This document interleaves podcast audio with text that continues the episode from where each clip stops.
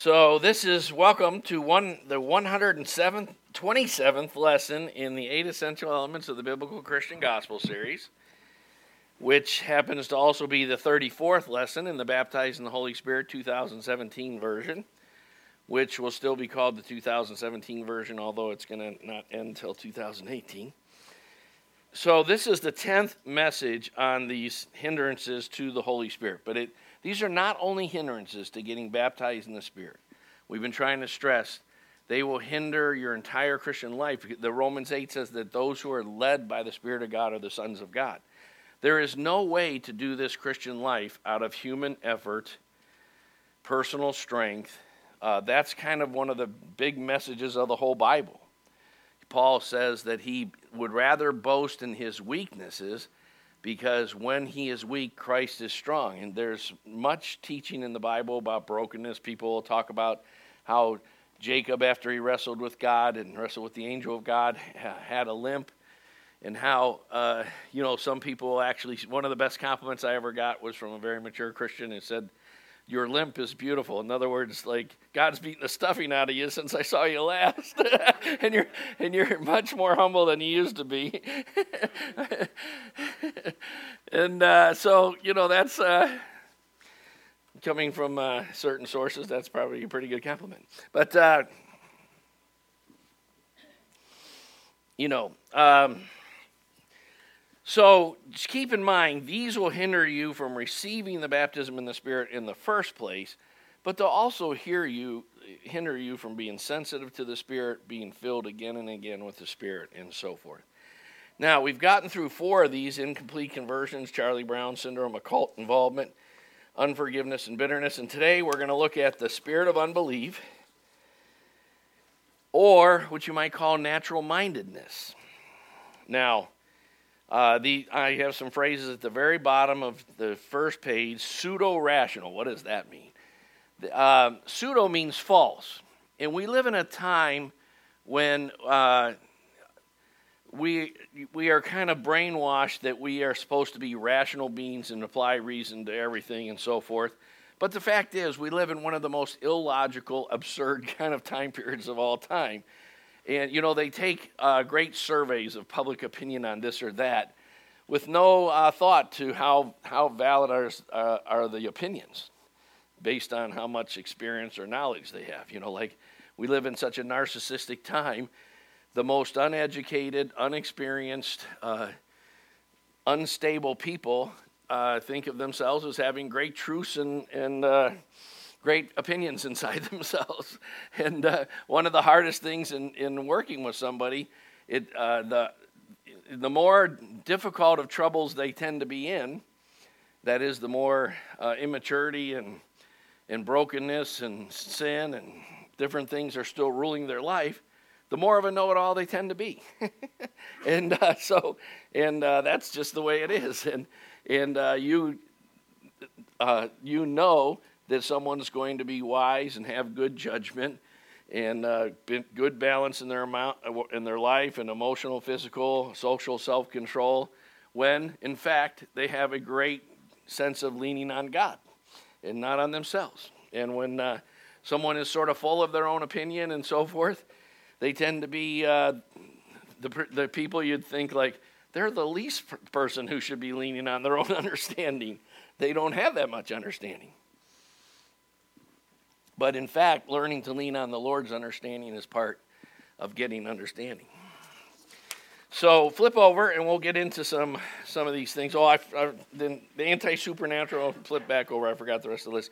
But when when I use the word materialist, I mean the, the philosophy of life. There are four major worldviews: pantheism, polytheism, theism, and materialism or naturalism. And that's the idea that all things material is is uh, eternal. There is no intelligent designer.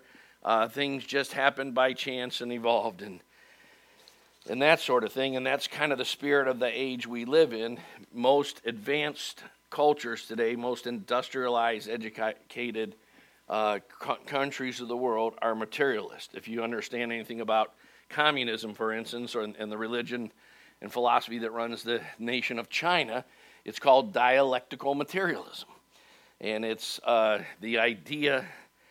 I can remember in the 80s uh, talking to uh, some students who had just arrived from China at Ohio State University, and they happened to move in next door to our campus ministry house. And so we were having a great discussion one night, and it was the first they'd ever heard that there were still people who believed that there was a supernatural being. They had been brought up to believe that was some archaic thing that stupid people believed before man began to develop education, science, reason, and, and started to advance and pull himself out of the primeval muck.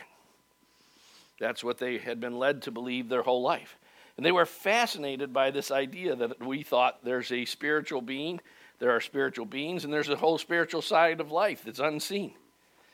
They thought that was an amazing idea, you know. And uh, they said, We want to come to your church. We, we'd like to see a typical American church. I said, Well, I'm not so sure we're a typical American church, but, but we'd love to have you come to the church. So, um, materialism is the philosophy of our day, day. It's the religion that's taught in our public schools. And it's not a neutral religion, it's a value that's extremely anti Christian. And your kids are brainwashed in, in it if they don't attend uh, some kind of private Christian school. So that's what I mean by materialism. Pseudo-scientific, we'll talk about scientism in a minute, but it's kind of an irrational belief in science that dominates our age. And a priori skepticism is the idea that we have already dismissed spiritual things.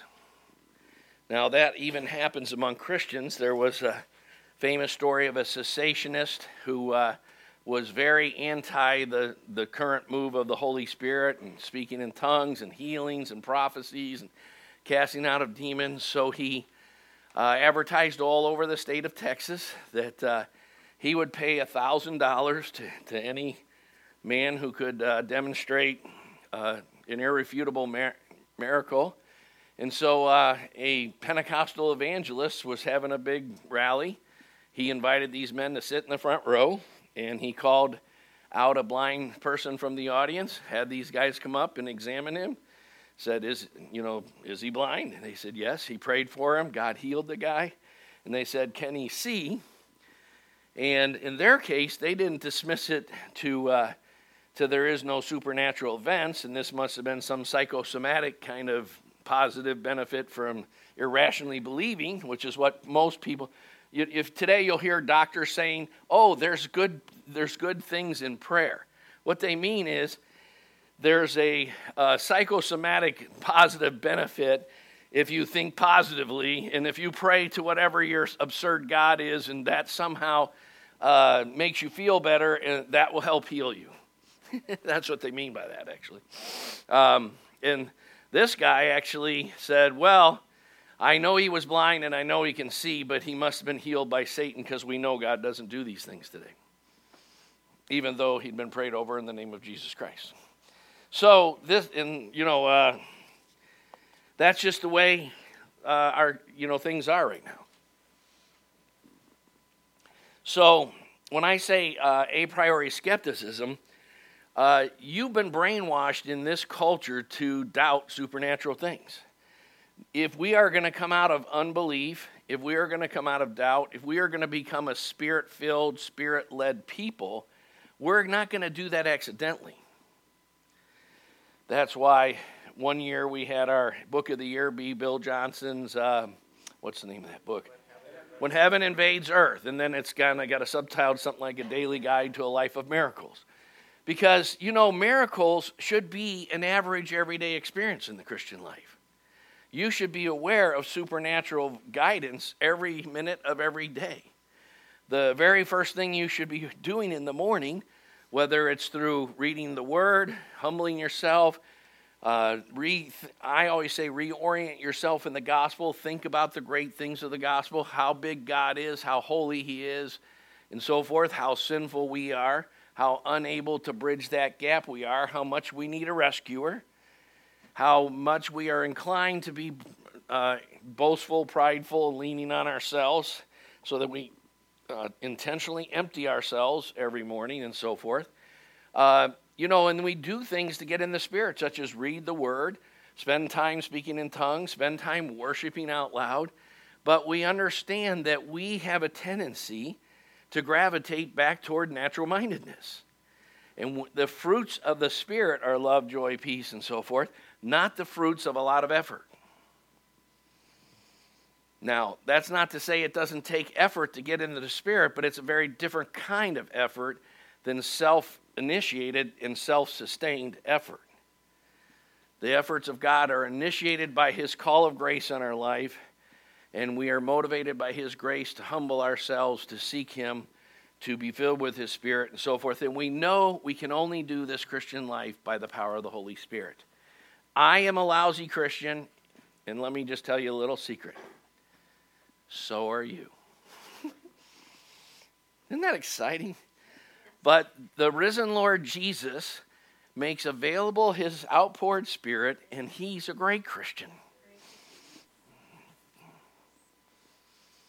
And that's the secret to leaning on him is the secret to uh, gradually coming out of being a yo-yo experience in your Christian life, all of whom we have all ridden many, many most roller coasters in the things of the Lord.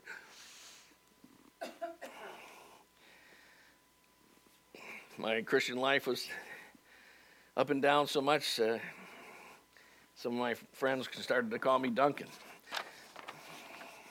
That's a yo yo company, by the way. Um, all right, so let's uh, turn over and look at some pertinent scriptures. I'm going to turn us to Mark chapter 5. And uh, I think we'll read that right after the top one, Matthew 13. Oh, we'll read the top two. Uh, Matthew 13, 53 through 58. Uh, whenever I have more, the, the reference is more than I have printed there, I'm, I'm keeping myself to the limits of getting the whole message on the front and back of a page. And I'm just suggesting that if you took this home, spent some time reviewing the message, and read the verse in a bigger context, it would be even more insightful. So when Jesus uh, came to his hometown, um, oh, by the way, uh, verse 52 makes it after he had told the parables. If you know anything about Matthew 13, Matthew 13 is a very, very important chapter because in it Jesus tells seven parables of what the kingdom of God presently is. Starting with what we call the parable, the sower and the seed that should be called the parable of the soil because the sower and the seed same, stay the same. The soil is what changes. Excuse me. So uh, he came to his own hometown and he began teaching them in their synagogue so that they were astonished and said, Where did this man get this wisdom and these miraculous powers? Is not this the carpenter's son? Is not his mother Mary and his brothers James and Joseph and Simon and Judas? Are his sisters and his sisters, are they not all with us? Where then did this man get all these things? And they took offense at him. The Greek word is scandalizo, which means to scandalize, to be to stumble, to be offended in a moral outrage sense. But Jesus said to them, A prophet is not without honor except in his own hometown and his own household. By the way, that's why the hardest people to help go forward in the Lord are your own natural family, especially when you convert after having been non Christian for a while in your life and behavior. First of all, your family will be very skeptical for some time. And secondly, uh, long, long beyond when they should be skeptical, by the way. Long, you, you can live it for 10 years before in front of them, they still won't get it sometimes. Um, and, you know, they remember how you were. So, uh, and they didn't, and he did not do many miracles there because of their unbelief. Now, what's not clear from Matthew and Mark's version of that passage is if Jesus was actually hindered by their unbelief, that's not what the scripture says, or, or if he simply chose to do less miraculous there. But in any case, Jesus is the same yesterday, today, and forever. And the point of the verse is when there's a spirit of unbelief, there will be less activity of Jesus. And Jesus is the baptizer in the Holy Spirit. So, uh, excuse me, we are quite hindered in experiencing the Holy Spirit by our own unbelief and translate that into all the things on the front page pseudo rational, materialistic, natural minded, skeptical mindsets that we are trying to ask God to deliver us from and that we are pursuing deliverance from is part of our Christian sanctification and maturation process.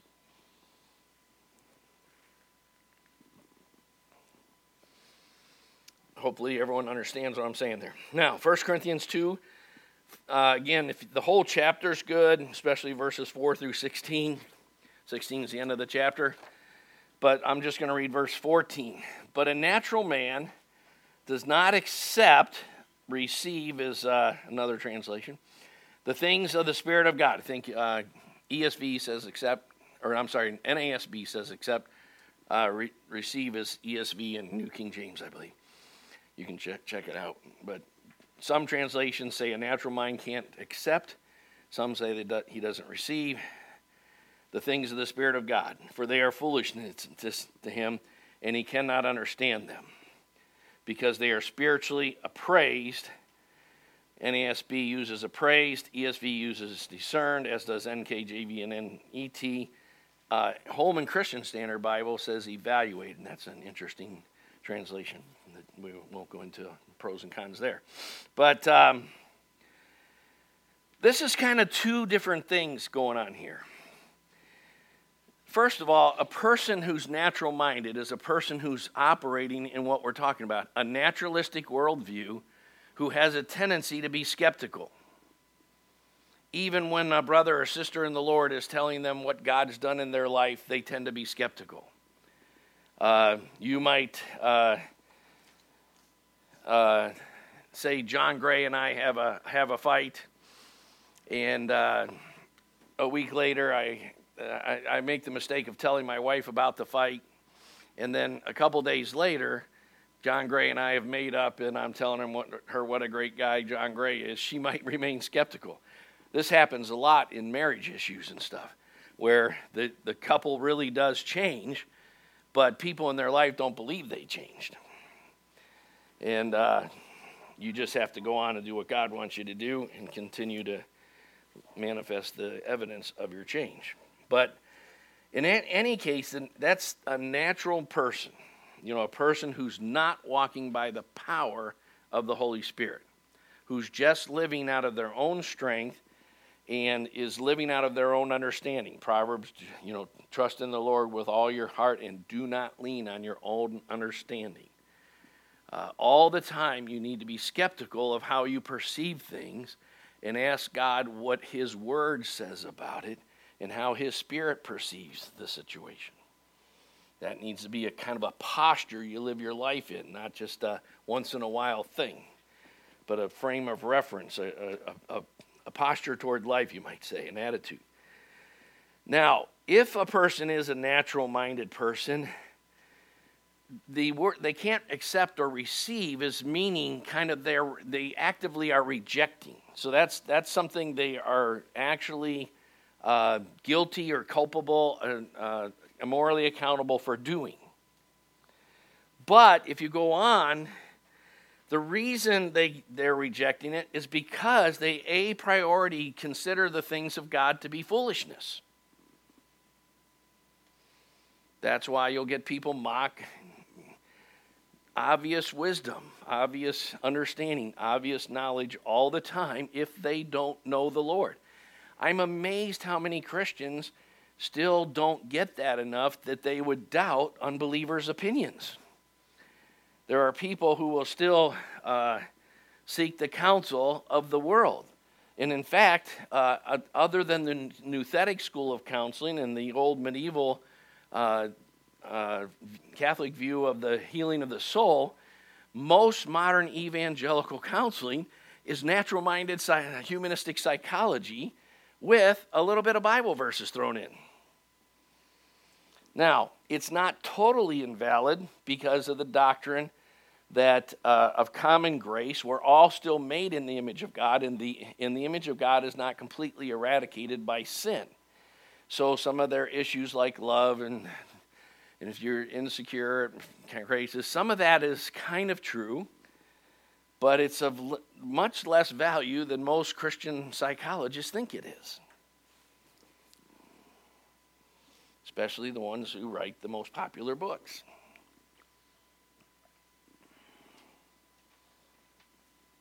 Because they're not thinking thoroughly biblical. We, uh, I don't, have we ever gotten together the uh, article? Uh, the Gospel Gap is a foundational article. Oh, but we have it available now. So uh, there's a, uh, a foundational article called The Gospel Gap, which is it in the rack? Okay, well, we'll be talking about it soon and passing it out. Uh, it's actually the first chapter of a very good Christian book on psychology. Anyway, we'll, we'll get back to that some other time. Um, so they, the fact that they reject these things and consider them foolish is because they're actually under a spiritual physical law. They cannot understand the things of the Spirit, just like they can't fly. Right? And you know, just like if they kick their the corner of the bed in the middle of the night with uh, their bare feet on the way to the restroom, they're going to stub their toe and it's going to hurt. Uh, you can't, there are laws, but just as the laws of physics apply, there are spiritual laws. If you humble yourself, you'll be exalted. If you exalt yourself, you'll be humbled. That's just the nature of things that God created. If you give, it'll be given to you. The law of reciprocity. How you evaluate and judge others is how God will judge you. The more you extend grace, the, the more of a not know it all you are, the better you're actually doing good for your own soul. Did you know that? Like the nicest thing you can do for yourself is not be a know it all and not be harsh in judgment and be very gracious person. That's the nicest thing you can do for yourself. Thank God for coffee. All right.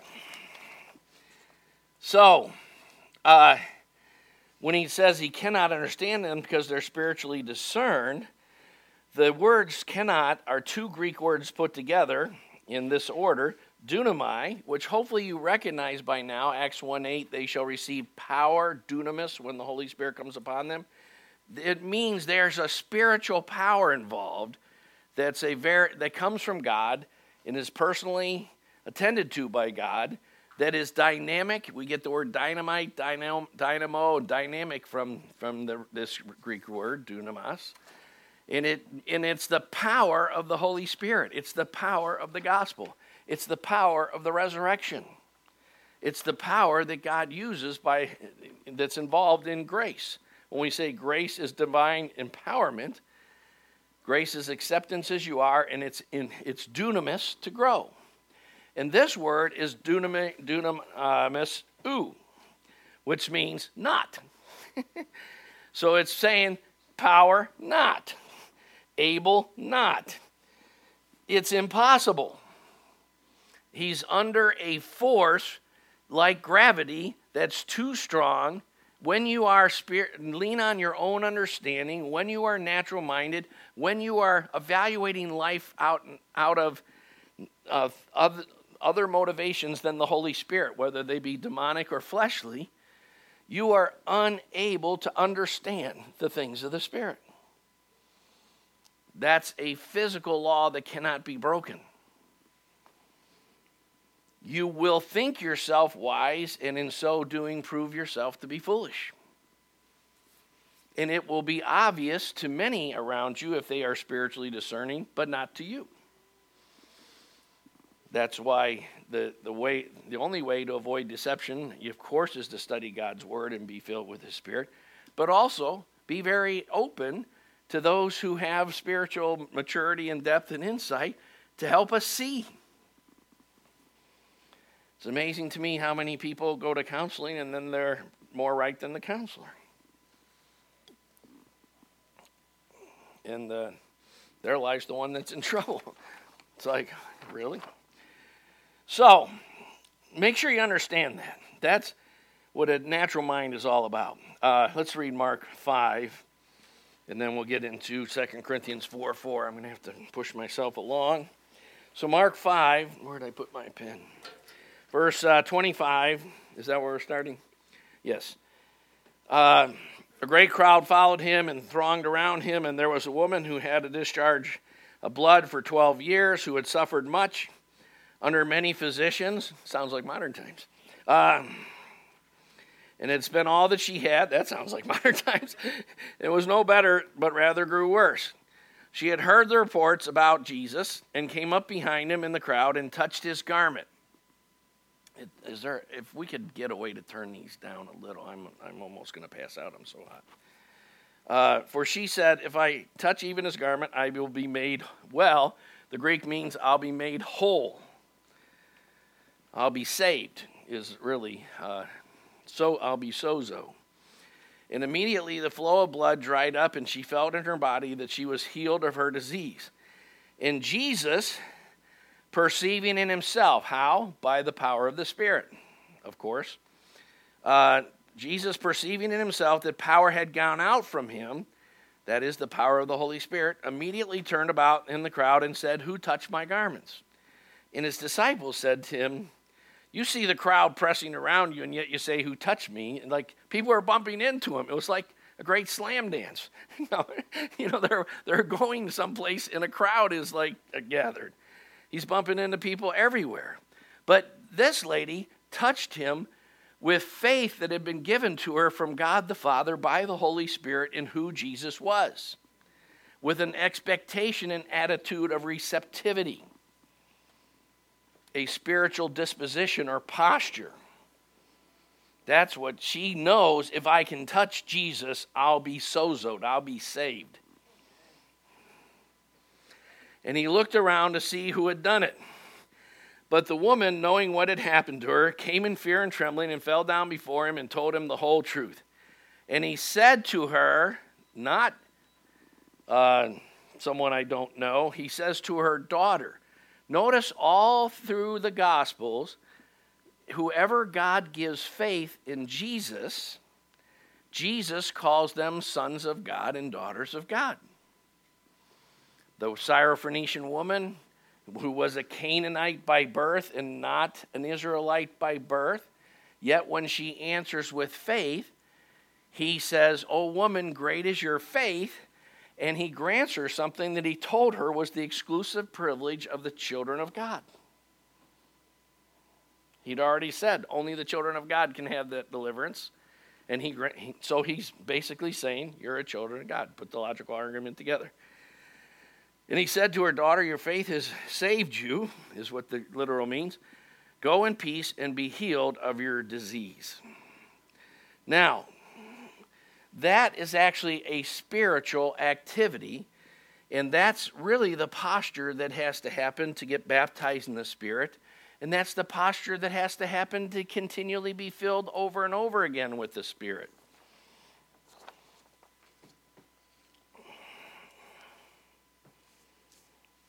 So, um, let's move on. Uh, 2 Corinthians 4 4. In their case, the small g, uh, speaking of Satan, Jesus actually three times in the Gospel of John calls Satan the ruler of this age, uh, the God of this world, has blinded the minds, notice minds, of the unbelievers to keep them from seeing, perceiving, understanding the light of the gospel of the glory of Christ, who is the image of God. Now, blind in the natural means unable to see, right? Spiritually blind, I keep saying blind, blind shrimp, blind, blind. Hopefully, I didn't say glory of God instead of glory of God. I'm stumbling over my words this morning. Unable to see is to, is to not be able to perceive to understand, to comprehend, to discern, or evaluate. In the same way, if you look at the parable of the soil at the start of Matthew 13, that uh, goes all the way through the first 23 verses, Jesus tells the parable. Then he tells four or five verses about why he's telling things in parable. Then he explains the first parable. And in the explanation, we come to understand the problem with each of the people who did not bear fruit 30, 60, and 100 fold is they under evaluated the things of God. Sound familiar? They under evaluated the importance of seeking Him, of studying Him, of living His way instead of our way, of being a radical Christian. To a natural minded person, someone who's more on fire than you is a zealot or at best and a fanatic at worst. But a fanatic is uh, sometimes just someone who loves Jesus more than you do. And more than your sinful, fleshly, antichrist, fallen nature is willing to go. Therefore, we have to cry out to God make me on fire for you. Because your natural flesh is not going to ever be on fire for Christ. It's never going to study enough. It's never going to be intimate enough with God. It's always going to keep God at various distances. It's always going to have various excuse making and rationalization for various kinds of compromise about the delivery systems of His grace the Word, the Spirit, and the church. That's always going to be the natural minded man's lot in life.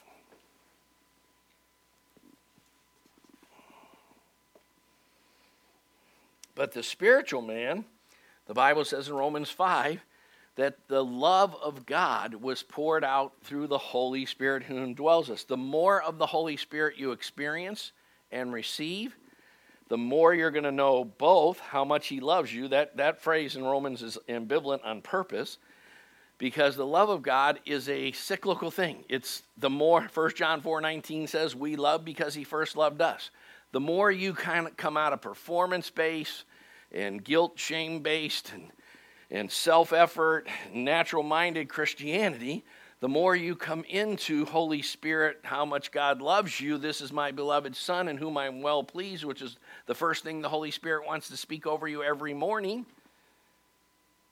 through Christ. Not because you had are such a great Christian, because he's such a great Christian, and you're in him now. The more you do that, the more you'll be on fire for God. And someone who's more consistent in their love for God, not just seeming zealous, but Jesus gave us some definition of zealous. The one who loves me is the one who obeys my commandments. Right?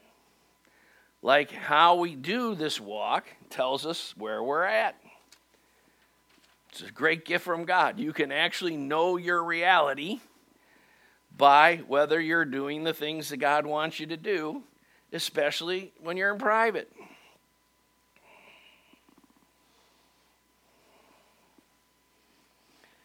So, um, the whole unbelief thing is a type of soil, you might say. It's a posture of your affections, your your emotions, that's part of your soul, and your mind and your will, which are the three core beings, uh, things of your soul, that is a posture of trust and faith, or it's a po- posture of trust and faith in yourself, or in the worldly experts, or, or you know, uh, what the stock market's doing, or what the news media is saying, or, or any other screwy way of getting information. Of which there are many available in our culture. Now, let's talk a little bit about man's trichotomous nature, which I just touched on. Those verses there, if you notice, we'll just do 1 Thessalonians 5:23, your spirit and soul and body. In the Greek, the word kai is between spirit and soul, and K-I, K-I-I, kappa, alpha, uh, iota, and it means and. And the word kai is between soul and body because Paul is making it very clear he's speaking of three different parts of your being your spirit, and your soul, and your body. To be fair, there is a battle in, in uh, theology uh, whether man is two parts or three parts, dichotomous or trichotomous. The dichotomous people say it's because it's clear that both your spirit and soul leave your body when you die and go to be with the Lord, so they can't be separated, is the argument. Um, and it Uh, seems that if you add up all the scriptures on spirit and soul, that they sometimes do some of the same things. Uh, and that tends to be the perspective of non charismatic, non Pentecostal types of Christians. Uh, most charismatic and Pentecostal types of Christians uh, tend to think of man as trichotomous. And, uh, you know, uh, Wayne Grudem gives the arguments for both in his uh, systematic theology. I read them afresh this morning, and it's his ar- he's a dichotomist, but his arguments for the trichotomist are, are very convincing, if you ask me. But in any case, your spirit uh, has an intuitive knowledge that God exists. There are no true atheists. Atheist really means against God. Someone who doesn't believe in God, it's because they, uh, their sin nature hates God. So they're God deniers. There's Holocaust deniers. There's all kind of deniers. There's all kind of people that would say there's no never been any racial problems. There's never been any gender problems. You can get people. There's never been any economic problems. You can get people to deny anything. Okay, so uh, your spirit has your intuitive knowledge that God exists and some basic facts about His non communicable attributes. Your spirit has a sense that He's awesome and infinite and eternal and things of this nature. Um, and holy, and so, so also His uh, communicable attributes. Uh, but you're, uh, we'll go on that in a minute. But that's twisted by sin, is what I'm saying. So its perceptions aren't perfect, but it does, every person has some perception of that. That's why some of the most famous atheists cried out to God for grace and forgiveness on their deathbed, and it's well documented. That's why they say there's no atheist in foxholes. It's really cool to be an atheist when you're 25 years old and you haven't realized you're going to die yet. But uh, the truth of the matter is, some of the most famous atheists in history have cried out to God as they were dying and asked and, and said, "I was a fool. God have mercy on me," and so forth. So, um, your spirit also uh, is where God, where spiritual beings dwell. It can be a habitation for demons or for God. Your, it has a conscience, and your conscience was me- meant to reflect God's Ten Commandments and, uh, and all the um, statutes and ordinances that we've talked about around them, as well as God's character and His being. But your conscience gets defiled because of our sin. So sometimes it gets callous. Sometimes your conscience doesn't bother you about the things that it should be bothering you about and it bothers you about things God doesn't care about. That's, you know, the people who go around washing their hands all the time or picking up trash or they're obsessively guilty about everything but they've never done anything. That's why I love that second scene in the movie Luther when his confessor, his pastor, goes, Martin, I've been your, you've been confessing your sins to me for two years, and you've never even confessed anything that's remotely interesting. you know, and uh, some, sometimes people who who live pretty outwardly godly are really troubled in their conscience, uh, and as well as they should be because they haven't really discovered justification by faith and grace yet. So, um, your conscience uh, in Christ, one of the parts of sanctification and maturation is God is cleansing and, and restoring your conscience. That's why Paul tells us not to reject faith or a good conscience we, you, have to, you have to steward your conscience and, and ask God to make it uh, work how it's supposed to so that it really is upset about things it should be upset about and not so much about things that God doesn't care about that are extra biblical moralities. Anytime you get performance antinomianism and all these rules that aren't biblical, you get a lot of guilt and shame based in there because we all know we fall short of our own standards. Your soul has three parts your mind or your intellect, that includes your memory, your cognitive processes, your ability to know and process information. Your soul has your emotions or your affections. Um, Jonathan Edwards is big on talking about the religious affections. What you what you love should be changing as you grow in Christ. You know, if you still love uh, Ohio State football more than you love a lot of other things, you haven't gone very far in Christ yet. You know, it doesn't mean we can't love art and sports and things that are neutral, but we love them way suppressed compared to the spiritual, eternal things of God. You know, I knew a Christian guy who had some issues once that actually uh, took a baseball bat to his television when his team lost. I was like, well, Lord, I guess there's some work to be done here. May you have mercy. Help, help us grow. Um, your body, your five senses send physical sensations to your soul, and you go through a cognitive evaluation process. Now, the reason I get into this is I want us to understand a thing I'm now calling metacognitive constitution. I used to call it solical fiber, and I've always said I need a better name, so I finally came up with a better name. Uh, but it's the way we hear. When you meet some people, they process completely intellectually and abstractly. They don't hear with their spirit or their emotions at all. Some people don't hear with their spirit or their mind, they hear emotionally. And some people who hear emotionally are wounded emotionally, so they also hear defensively emotionally or angrily emotionally. some people are quick to anger and so forth. And uh, but all of us have a way that we hear and process, and we need to grow in our ability to hear the Spirit of God and process and be led by the Spirit of God. That's what we're saying here. That's a mark of Christian maturity. It's not, Jesus said that we have to love God with our whole heart, soul, mind, and strength.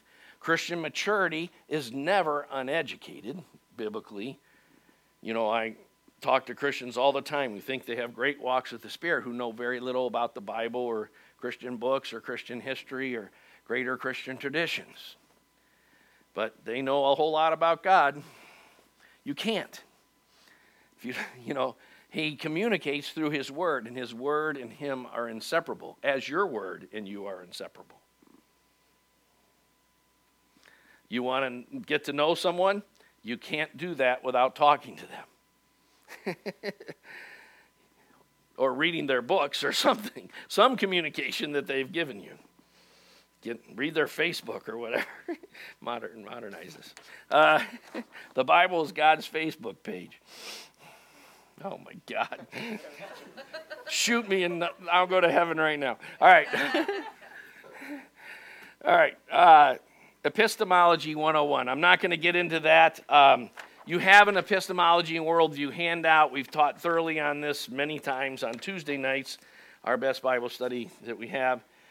Um, but there's a process of learning how to rely on the Scripture um,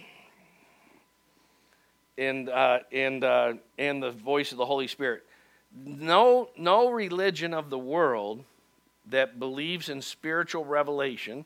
Science dismisses that altogether. I wish I had time to talk about what scientism is and so forth. Maybe I'll do one more week on this uh, message. Probably will. Um, but any religion that believes that there's a spiritual being that communicates always has sacred text because it's inescapable that we would hear in a faulty way. Even false religions can recognize that. That's why Hindus have the Bhagavad Gita and, and all sorts of other books, and, and Muslims have books, and the Mormons have books, and the Jehovah's Witnesses have books, and every false religion still has books, uh, even though they teach things quite contrary to Christ in the Bible. And therefore, by the way, if you're still a modernist who thinks that their truth is true for them if it's working and our truth is true, they, that's absurd position because if they're contradictory, then they both can't be right. Uh, that's called the law of non-contradiction. So we'll, we'll actually come back next week and talk a little bit about what faith is. But you have to begin to learn. One of the things I always do when I'm helping someone get ready to get baptized in the Spirit – uh, or when I'm helping someone to grow in the Lord, is I first ask you, you, most of you, you've heard me ask you 50 times, are you sensing the presence of God in the worship? Are you sensing the presence of God uh, when you read your Bible? Uh, are you getting uh, sensing an intimate, powerful spiritual flow of the Holy Spirit in your life? That is a must starting point to start to grow in the Lord. Amen.